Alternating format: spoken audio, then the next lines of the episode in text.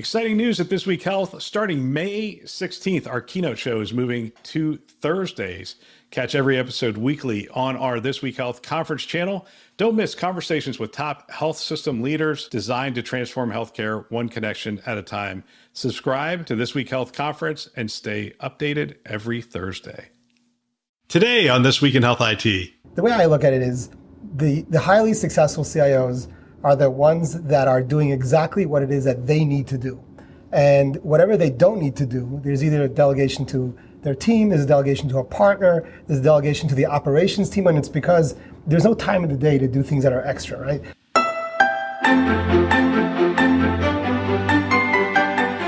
It's Newsday. My name is Bill Russell. I'm a former CIO for a 16 hospital system and creator of This Week in Health IT, a channel dedicated to keeping health IT staff current and engaged. Special thanks to Sirius Healthcare, Health Lyrics, and Worldwide Technology, who are our Newsday show sponsors, for investing in our mission to develop the next generation of health IT leaders. Just a quick note before we get to our show we launched a new podcast today in Health IT.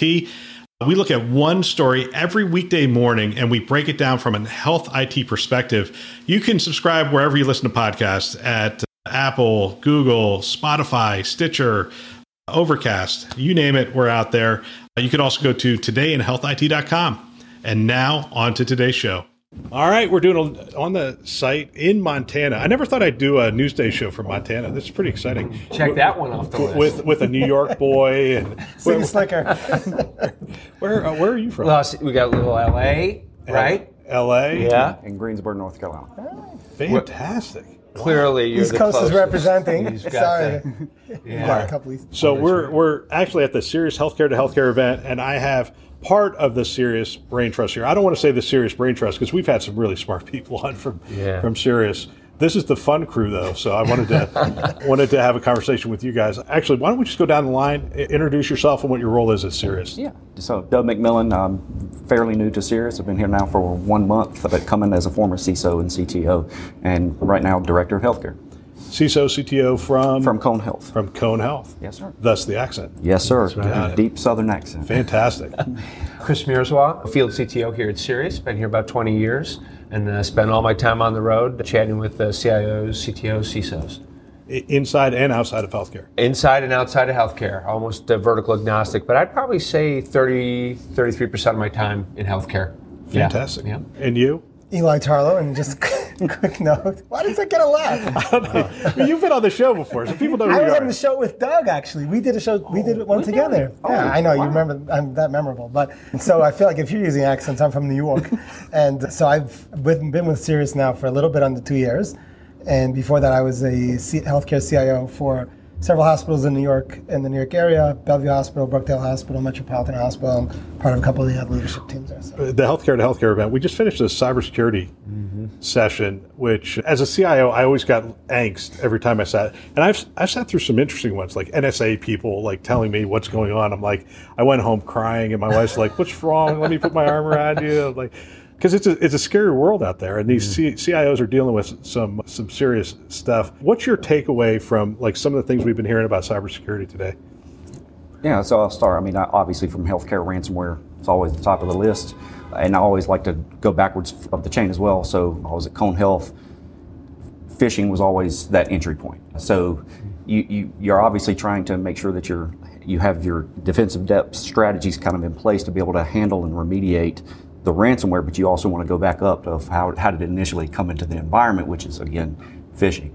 Uh, so we really, you know, have to take that broad look and make sure that you have really governed process for recovery, and and that's the one that we I don't think everyone's prepared for because it could go all the way down into just communication. How do you communicate with your patients, the community? I mean, brand image. It, there's so much to it nowadays. Are we testing that from end to end? I know we do tabletops and those kind of things, but I, I heard of one organization. They had everybody at the tabletop. I mean, it was marketing was there and operations was there. I mean, you name it, they were all there, sort of going through it. And I think that's a new phenomenon, really, mm-hmm. unfortunately, in healthcare. Are, are, are we seeing that go on? Yeah, so uh, I, I think we are, and, and from what I've been with Sirius, they're definitely pushing that because again, is it really is a whole team. It takes the whole team to really respond to an event like that.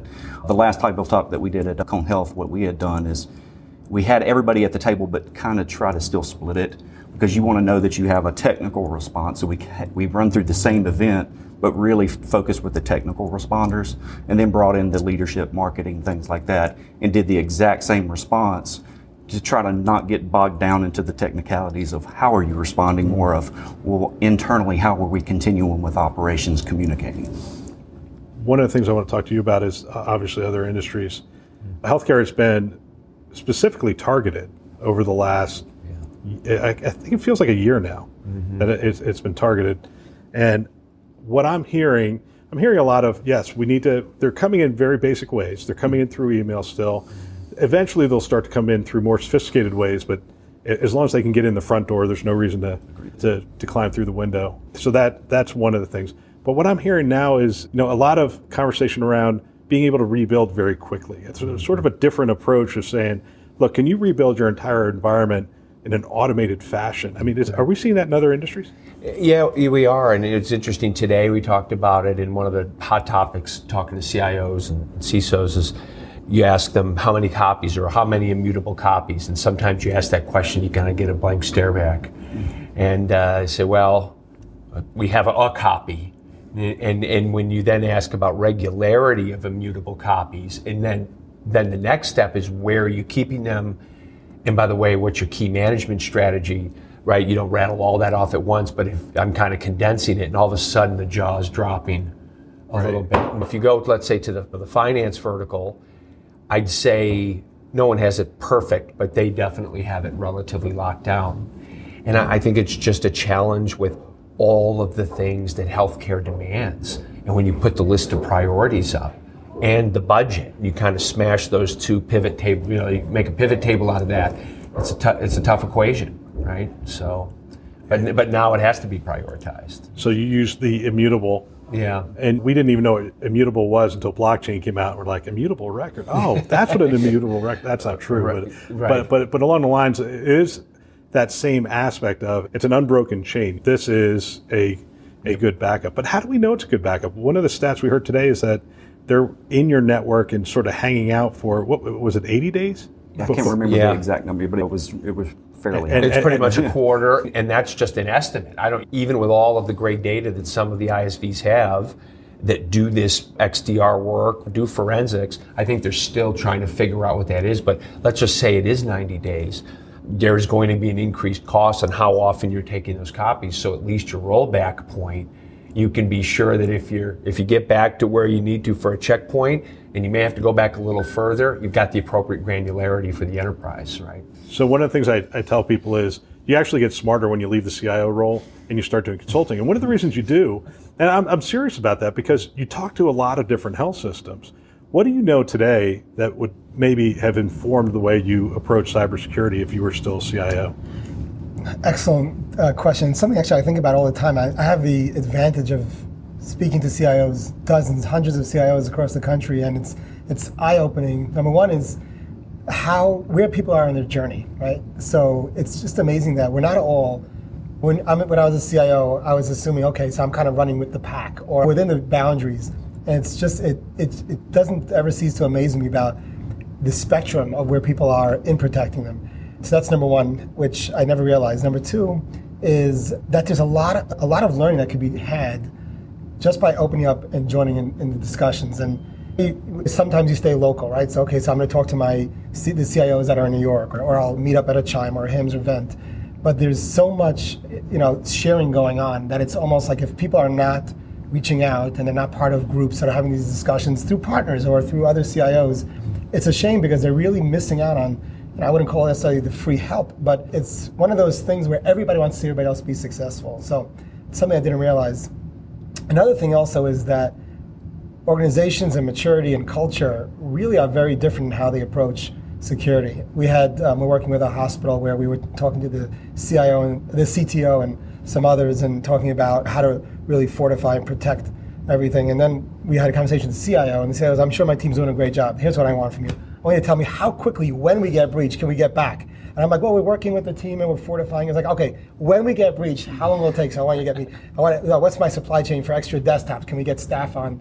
So I wish I had known. And, and when I was a CIO, and even though it's only been two years, security was hot, but it's obviously not as hot as it is right now.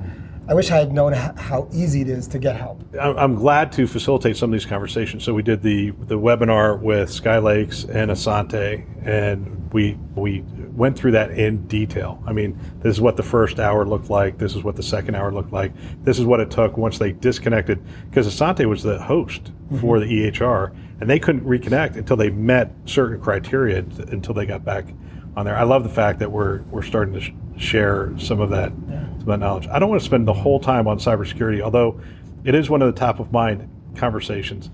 I do want to talk about cloud because you're here, and I want you guys to add some color to this. And at some point, I want to talk about automation and the labor shortages that are hitting healthcare. So let's start with cloud. Yeah. You guys did some really fascinating things at Cone Health. In fact, it's uh, really cutting edge. It's really ahead of the curve. Share some of, of the things that you guys were doing with regard to the cloud, and then we'll, yeah. we'll jump from there. Yeah, so about three years ago, I think late 2018, Cone Health was looking at a pretty much a complete overhaul to the infrastructure for Epic, and we had been on-prem hosted. So you had some number in front of you to replace like a ton of end-of-life multi multi million. Uh, so uh, it was the Citrix, the CPUs were outdated. It was going to be the SAN storage It was going to be the same host for the web service tier for Epic as well. So it was really everything. We did have a new CIO. I think he'd only been there maybe four to six months, and he was not cloud adverse. So he was saying, just well, let's take a holistic approach to it. Step back and look at everything. Uh, so we really did look at co-locations, a third-party vendor hosted, and Epic hosted, and then really started looking at the public cloud. And obviously, we led towards Azure. We already had a small presence and I'd already done some analysis to say when you start looking at IaaS, just based off of our Microsoft agreements, I could run it a little cheaper with the Windows license that I already own. So we started looking really heavily at Azure, and the numbers kept looking like it was cheaper to do it ourselves because we already had the Epic expertise, we already had Epic staff because we've been live for multiple multiple years. So we were like, okay, well, we think we can do this in Azure, and obviously we were one of the first ones kind of pressing Epic to kind of move in that direction. Obviously, Epic was host, I would say hesitant, and we had to have a lot of conversations with them. But kind of bringing Microsoft, Epic, ourselves, and, and then NetApp was uh, our storage vendor, which was really critical to, for our blob storage, which we knew we were going to have to replicate to the cloud as well. Right. Uh, so we brought all of them together and was like, hey, we're, we're going to do this. We're going to go down a, a cloud strategy. We're going to actually move our Epic environments to Azure. Uh, so we spent about a whole year really looking at DR because obviously that's where you can get the biggest bang for your buck because you have a lot of infrastructure just sitting there and powered on but not really being used. So we went ahead and moved that. It took us a, about a year, and the reason really wasn't because of the technology. It was unfortunately we were AIX, had to convert to Linux, so there was a lot of complexity. But we we did finish that move up, and after we did a actual full test, we did cut over and run in Azure decided, nope, it's production as well. So from 2019 through 2020, obviously COVID slowing things down, we finished uh, up our migration. I think it was in August of 2021. Everything now from an Epic environment is running out of Azure. Not your DR. Your DR your... and prod and non-prod. It's everything. All 21 environments that we had. The only one exception that I would say is our production. We did go with a hybrid strategy, and it was just out of caution.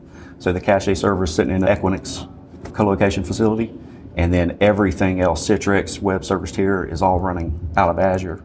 And then every other Epic environment is all Azure Direct. So everybody who's listening to this right now is going, "What about latency? What about?" latency is again is if you get uh, with your express routes and things like that, and obviously if you're looking at an Equinix colo, they have that kind of sit right next door uh, to the Azure data centers. The latency is not the issue, and, and I would also say is just the way Epic kind of works the latency requirement is not from the client to Citrix, it's actually from Citrix to the cache. Right. So as long as you keep that to a minimum, you could have upward of a 17 millisecond latency between the client to Citrix and the end user. That what was, did you have to go with an MPLS to? So no, we, we actually did. just call, just internet circuits? No, well, not just internet. So it was a dedicated internet circuit that was going direct connection through Segra. Uh, so we used Segra, and there was a direct connection going into Equinix, dropped that in, and then obviously Equinix hosted the express route to Azure. Uh, and then where we were transforming and looking at things is what we're trying to do now. Obviously, not, not that I'm there, but we were looking at how do we broaden our SD WAN deployment to say, put your primary SD WAN inside of that co location f- facility and now have different layers of SD-WAN running to all your major campuses, maybe based off of criticality. So maybe you have a 10 gig for your hospitals, a 5 gig for your uh, urgent care facilities, and then a 1 gig maybe for your ambulatory sites. I want to ask you about cloud strategy. Phenomenal work, by the way. Thank you. Yeah, that's the triple Lindy right there. Yeah, you, you don't make that one easy. Yeah. No, that is that's pretty amazing. When we, when we talk about cloud strategy, one of the things I think that I'm hearing is we're going to end up in a in a hybrid environment. And sometimes when people hear hybrid, they think, "Oh, we're settling. We're not going full cloud." But the reality is, there are there are aspects that work better in an, an hybrid environment. That latency becomes an issue, and cost sometimes become right. an issue. You look at some of the workloads that we have; it doesn't make sense. How do I keep going? You're like the inside the industry and outside the industry kind of person, but we don't throw this architecture word around all that much mm. in healthcare. But if you get the architecture wrong, it would appear to me that you could line yourself up for a, a world of hurt. Do do other industries spend a lot of time getting the architecture right before they move? It's interesting. We sometimes it's almost become a bad word. You say you ask, "Hey, do you have an enterprise architecture team?" You ask a CIO or CTO. Sometimes you get an immensely positive reaction, like, "Of, of course, we've got a you know fantastic one headed up by whoever it may be," and then other ones will say, "Well, we had that," and we and they usually use some expletives and you know blew that up a couple of years ago because they did great work, put together three ring binders, but then the actual ops people never actually executed on on the vision slash strategy. And so I think what's that I see happening more now, there's maybe a remnant of that team with some people who are appropriately plugged in to the entire DevOps or let's call it platform ops side, and who it may not be the shade of its former self, but it's more formidable in the way it works today than maybe it did five years ago or even 10 years ago. We used to see these huge teams. But I mean, you look at your undertaking that you had at Cone, that is, that is a tough maneuver. I mean, most folks don't have the appetite or the skill to go all the way where you just, you know, you just took that, right? So folks find themselves in the middle, and I think we find ourselves a lot of times just chatting with leadership and director level folks saying, let's just examine and make sure the architecture is extensible for not just what you're trying to do today, but let's make sure we're watching the finances and let's make sure we're watching the right function in the right place. I don't think I can stress that enough. A lot of folks go, well, it's got to be in the hyperscalers because that's where the cool functions are. And there's a lot of great stuff you can still do with that on-prem equipment that may not be fully capitalized, and we see folks optimizing it still. So, yeah. So, what do you? I mean, when you talk to CIOs about cloud, what are you hearing from them? do you still hear hesitancy? I, I, don't think. I think that's gone away a little bit. So yeah, it's funny asked because we actually at Chime last week, a bunch of us actually got together and we were talking about that. Two years ago or three years ago, cloud was bleeding edge, right? And you were wow, you're forward thinking and and I think now, if you ask somebody like, Who, who's your cloud provider, and they don't, and they're not in the cloud, they go, oh, we haven't, like they just, they, oh, they're, oh, like, oh, they're, they're embarrassed. Yeah, and, and, and, or they'll come up with something. We, we just signed the, an agreement with somebody, or we're we're almost there, if, if cloud is not part of your strategy, and like what Doug was saying, it, it could be DR, right? It's a safe mm-hmm. place to start, right? And and you, you have all the time you need to test it. You can fail back and forth, and you can. It's in, relatively inexpensive because you don't have to go the whole full license, right? So you can do like hybrid cloud and things like that. There's almost no excuse today to not have a part of your crown jewels, your EHR, ERP in the cloud. Your, your DR strategy, mm-hmm. yeah. to that effect. I would say there are obviously those that are either not comfortable yet, or for other reasons, financial reasons, they may not have moved as fast as they would like to. But I, I think it's it's probably a high percentage of CIOs and teams that are well on their way. Here, here's my anecdote story, and I'm going I'm gonna come back to the agility that you guys were able to, to, to get. My anecdote is I come into healthcare from outside of healthcare, right? So 20 years outside of healthcare. I go to my first meeting, and there's you know 12 CIOs sitting around. They say, "Oh, go ahead and introduce yourself and where, what system are you from?" First person goes, I'm blah, blah, blah, I'm from, and we're an Epic shop. Next person goes, I'm blah, blah, blah, and I'm a Cerner shop. And I'm like, is this like what college you went to? Right, right. And it was funny because it came around to me, And I, I'm not trying to disparage anybody, but we were a Meditech shop. So we had 16 hospitals running $6.5 billion on a Meditech system. So I thought, well, I guess it's a, you know. So I go, I'm Bill Russell, St. Joe's Health, uh, Meditech. And you could see people sort of go, oh, like, like they're like rolling around. I'm like, come on, man! I went to a respectable school. We're we're serving Southern California. I'm not. Anyway, it was just it was one of those uh, weird moments in healthcare. Talk to me about agility. I mean, what did you learn about agility now that it was in the cloud? Yeah. So, and I, I think I mentioned this you know, kind of in our conversations yesterday. So as we were building out our DR, things that we were cognizant of, and, and I think a lot of organizations went through the same play, is when you get into having to replace core infrastructure, we always felt like we ended up in that matrix and never ending oh, we, this has to be at this version, this has to be at this version, and then all of a sudden you found out, nope, but go back, the other one has to be at this version, and Oh, you yeah. just, it was a matrix of here's how you upgrade this environment, which took months and months and months to kind of roll out.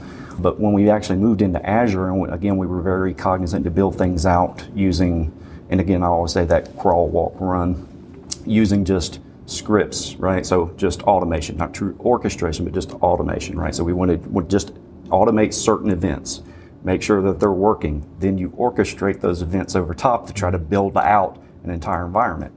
So we ended up with our DR environment, we built it like 100 times in, in just a couple of days, just because you could easily spin it up, you could- move it down fix the script, build it out again. Did it work?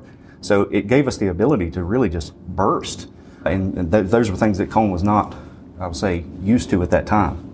Now, where we didn't take it to, which I think is kind of moving into that agility and run, which is how do you now take these orchestrations and then tie them into something like a ServiceNow, a service platform, and say, okay, self-service for either a development shop or maybe So I could go into ServiceNow and say, set me up an instance of mm-hmm. Epic. And I get my own EHR. and you get your own you get your own little instance. But you could. little- you could, right? You and, and it could have Active Directory. It could have you know system, other systems. I mean, you could do all of this now because you have those building blocks tackled.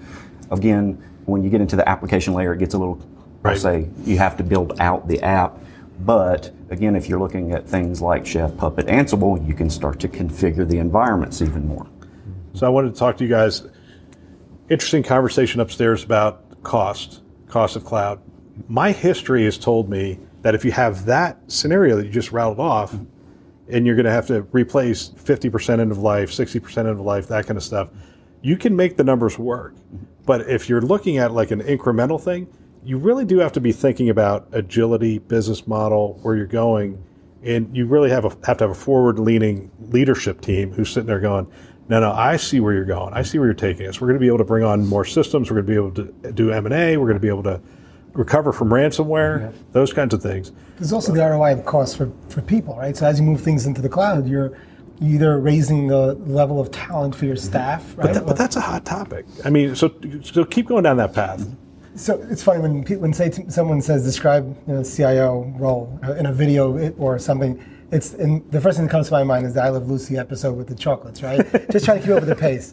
And but it's so it's so relevant a to to what we're talking about, but it's really the role of CIO. And the way I look at it is the the highly successful CIOs are the ones that are doing exactly what it is that they need to do. And whatever they don't need to do, there's either a delegation to their team, there's a delegation to a partner, there's a delegation to the operations team that should really be handling something because there's more operations. The highly successful CIOs are the ones that are really doing exactly what it is they need to do, and it's because there's not there's no time in the day to do things that are extra, right? So Chris and I uh, facilitated a conversation about with the CIOs earlier today about shortages in staff, right? And it's funny. So we asked uh, this group. We said, "Well, how are you dealing with this, right? Post, post, or I shouldn't say post COVID, but you know, COVID brought on this where where people can work remote, and and now that people can work remote, they have options, so they might not be as loyal to their employer and, and work elsewhere. So it was a quite a long discussion around around that as a as a problem. And then towards the end, we said, "Well, hold on a second. I mean, these are it's definitely good for group therapy, right? But hold on a second. Is this a problem, or is this what we needed?"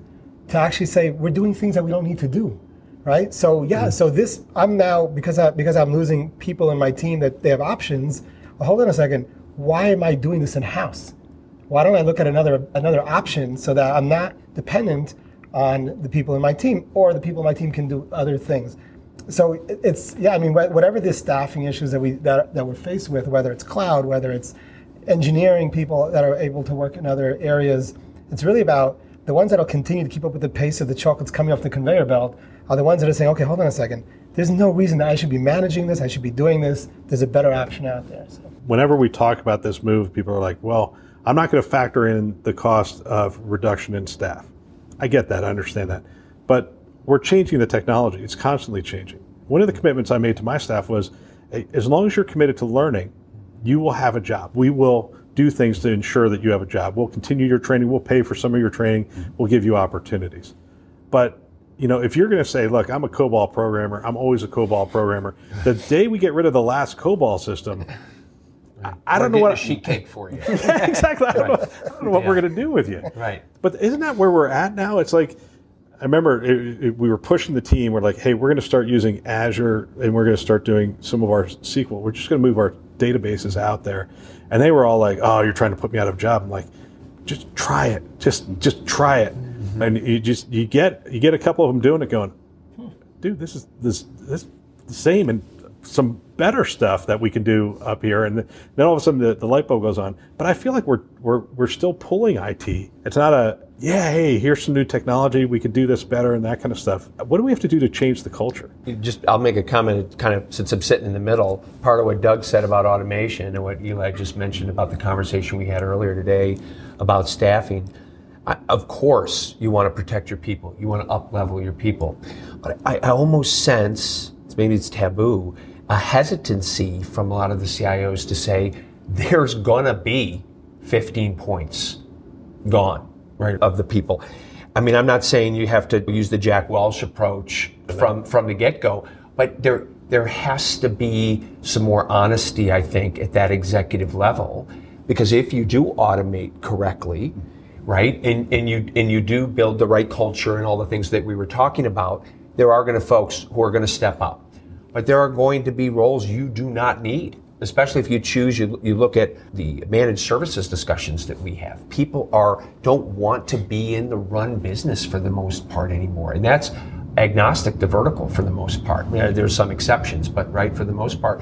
And there are folks who are and aren't going to make it and again not i'm not trying to be harsh but i feel that as soon as that conversation people tuck in and go into some hr mode and there needs to be almost a little more honesty But every IT that. organization I walk into, it's like, how many open positions you got? Wow, we got I'm- fif- yeah. 55 open Right. positions. It's like, okay, what what are we talking about? I, I tell this story a lot that my team came in once and they, I, I think it was a Google device, not the uh, Alexa, but they put the Google device in front of me. They say, hey, say this phrase. And I'm like, okay, okay, Google, spin me up five instances of blah, blah, blah, blah, blah. And they said, all right, now let's pull up the thing. And it, sure enough, it fired off instances, built them out. It's the same thing with ServiceNow you're talking about. We can orchestrate a significant amount of stuff. And I thought, I, I even asked the team, I was like, how long would that have taken before? Hmm. And they're like, a long time. How long would it take to get the PO? right right Well, and, and, and automation. So we've talked a lot about automation. What are your thoughts on automation as you've listened to? We heard about clinical automation. We've talked about IT automation. We talked about security automation. There's automation seems to be, I don't know, the, the new AI for the conversation that's going on in healthcare. So So I'll, I'll start. uh, It's funny. I think it was Gartner or someone that basically said the role of technology is automation. So this is not really new, right? We're taking something that's a human process and we're making it so the lowest, the, lo- the least, ex- the least paid employee is doing the work, which is the computer, right? Mean that's essentially instead of having pieces of paper, we have Excel and spreadsheets, etc. Right? And automation is. Re- I mean, the era of automation that we're dealing with today. It's not new. It's just at a higher level of replacing repetitive human work predictive work, right, with a machine of some sort.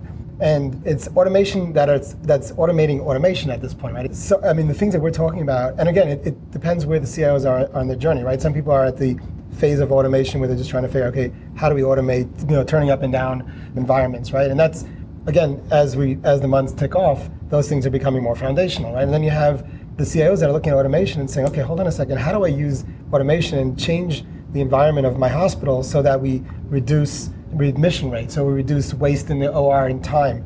But essentially, what it is, it's really about saying, okay, what are we doing repetitive where it's predictive, where it's safe, and we can now take it from the human being and have it done by a machine.